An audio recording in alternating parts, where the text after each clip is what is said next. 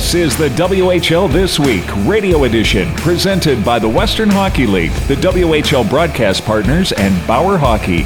Here's your host, John Keane. Hey, welcome to the show. Coming up in moments, we'll be joined by Moose Jaw Warriors head coach Mark O'Leary. Warriors on a roll right now. They've climbed into second spot in the East Division. More coming up from Moose Jaw. We'll hear from two more WHL prospects headed to the 2022 Kubota CHL NHL Top Prospects game next month in Kitchener. Jordan Gustafson of the Seattle Thunderbirds, Mats Lindgren with the Kamloops Blazers. We'll also look at the WHL Player and Goaltender of the Week and take a glance at a WHL Heavy Kia CHL Top 10. First up, one of the hottest teams right now in the Eastern Conference, the Moose Jaw Warriors. As we speak, since January 19th, 12 1 0 1. They've climbed to second now in the East Division. Their head coach is Mark O'Leary. He joins us here on WHL this week. Hey, Mark, I just threw some numbers by you. I know as a head coach, those sound pretty good, don't they? yeah, they do. I think uh, we're happy with uh, where we're at right now, but certainly not satisfied. But those are uh, those are pretty good numbers at this point in the season. Yeah, 14 game stretch uh, is what I referenced going back to January 19th with just the the one regulation loss. What would you sort of attribute to you know how this team is getting it done right now?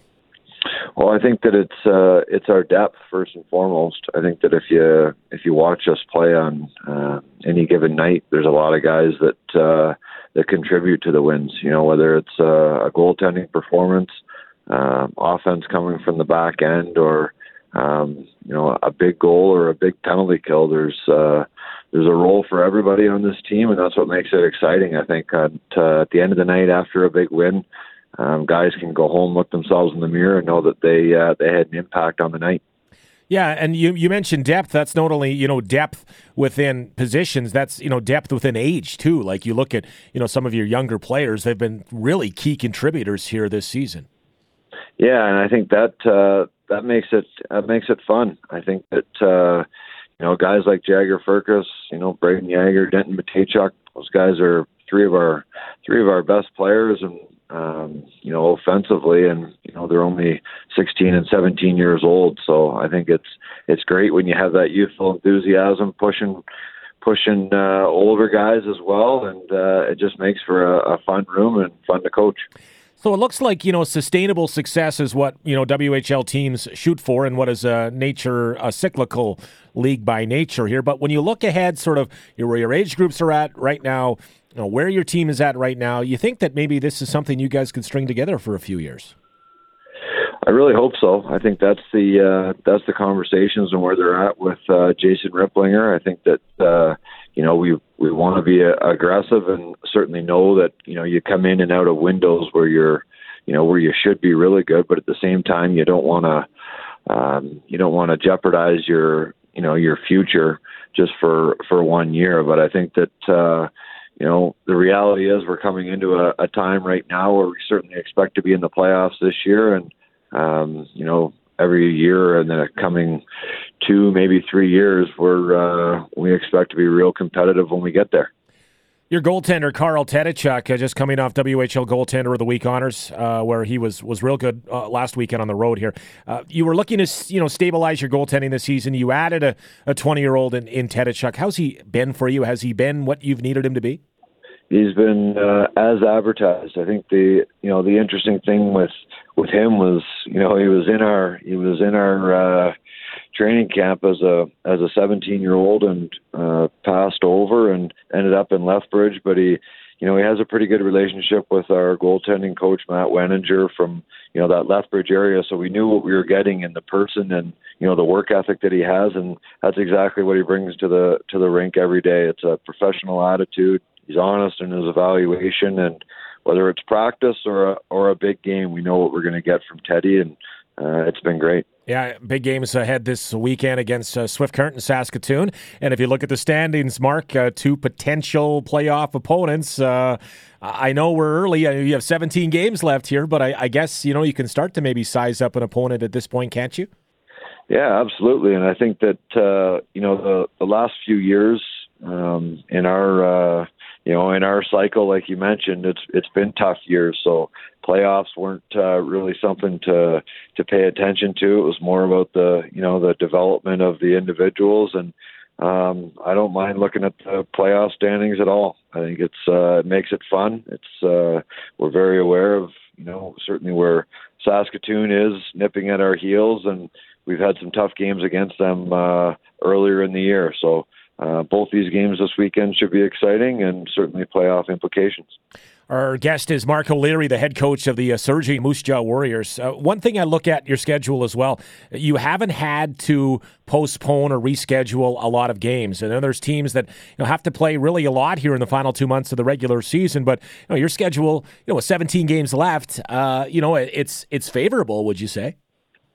Yeah, I think that's the way we're trying to look at it. That uh, you know, if you look at your your calendar as a as a whole, there's there's times in the year where you know you're um, you know you're sitting pretty good, and I think that we've we've endured our, our toughest stretch of a lot of hockey in a short amount of time, and um, you know came out pretty pretty good. So I think that we'll use this time now to maybe give the guys a little bit of extra rest and uh, use it to our advantage as much as we can. And you know we know that uh, there's a lot of teams out there that aren't in uh, the same situation.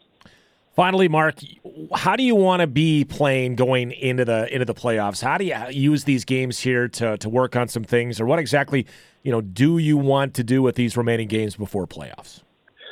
Well, I think that we've stayed pretty true to our our identity as a team, and that's uh, first and foremost it's races and battles. And I think that uh, the last quarter of the season is just about getting to that game uh, faster and with more consistency. So, you know, our mindset is that uh, we have a lot of skill on this team, but first and foremost, we uh, we want to win our races and win our battles, and that puts our our skill in a situation where it can uh, it can help us win. So, just getting that consistency in in practice and games uh, on a regular basis, that's the uh, the goal down the stretch here. Well, I've done a great job so far uh, with the hockey club there, Mark. Keep it going in Moose John, Thanks for being our guest on uh, WHL this week. Okay, thanks very much, John. From the drop of the puck to the Ed Chynoweth Cup, this is the WHL This Week Radio Edition. Seattle Thunderbirds forward Jordan Gustafson is headed to the 2022 Kubota CHL NHL Top Prospects game. He spoke with voice of the Thunderbirds, Thom Beuning. Well, T-Bird Jordan Gustafson heading to the top prospects game in late March in Kitchener, Ontario, with two of his teammates as well going with him. But first of all, Jordan, uh, tell us about finding out that you've been chosen to play in the game. Yeah, yeah, I was just uh, just finished the team practice and I hopped off the ice and and uh, Odie pulled me into his office and and told me that myself, uh, Kevin, and and Shafes are all going to the top prospects game. So was a super super big moment. Super, super pumped for Kevin and Shafes to be going there with me. Uh, it, it, it's it's definitely going to be nice knowing some knowing some people there, um, and I'm I'm really excited for it. So it'll be a good time. I know this is a game a lot of prospects look forward to. Last year it didn't occur, and we weren't certain that it was going to happen again this year. So it, it certainly is going to be a big moment for you. But uh, how excited to finally find out the game has been pushed back, but finally getting that news. Yeah, yeah, it's definitely it's definitely up in the air for a while, and I was and I was kind of kind of hoping that I would get the get the chance to be invited to it, and then uh, and then I found out that, that that it was still a go, and I was kind of I wasn't sure if I was going to get invited or not, but uh, hearing the news that, that I'm invited and and that the uh, games games ago. Uh, it's, it's it's really big news. I'm I'm super excited. I'm super pumped for, for, for my two other teammates that are going with me, and uh, it, look, it looks pretty good on our team. I think. I, I think we got a good team. We got a we we got a really good good chance to go far with with this team, and uh, I, th- I, think we're all good uh, key pieces in our in our team. So I'm excited for for those guys too. What are you most excited about when you go there? Is it just participating, or maybe meeting some of those other guys in your age group who are going to be hearing their names called at the draft in in July? What's the most important part of this uh, whole event coming up for you? Yeah, yeah. I think I think just the part of just just meeting the meeting different different people that I'm not really familiar with, meeting meeting other top prospects from from the OHL and the and, and also from the Q. Uh, it's it's going to be exciting. I I met a few of them. Uh, Kevin and I met a few a few of them at the U18 uh, camp in, in the summer. So it's gonna. It, it, I'm definitely looking forward to seeing some of those guys I met there. Uh, that that we spent some time with there. So it's gonna be it's gonna be really exciting and uh, just pumped for it. Well, another step on the journey for you, and uh, looking forward to watching you play in that game.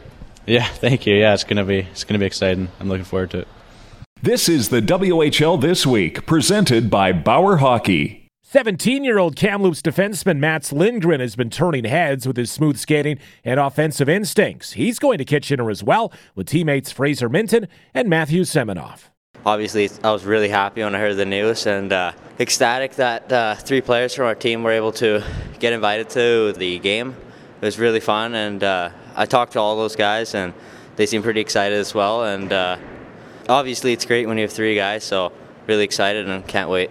Yeah, so this is the best players uh, of the draft eligible age group here. So I'm, you know, you're a guy that probably does a lot of homework here. So uh, this is going to be uh, some elite players. Do you know a lot about the other players at the game here uh, next month?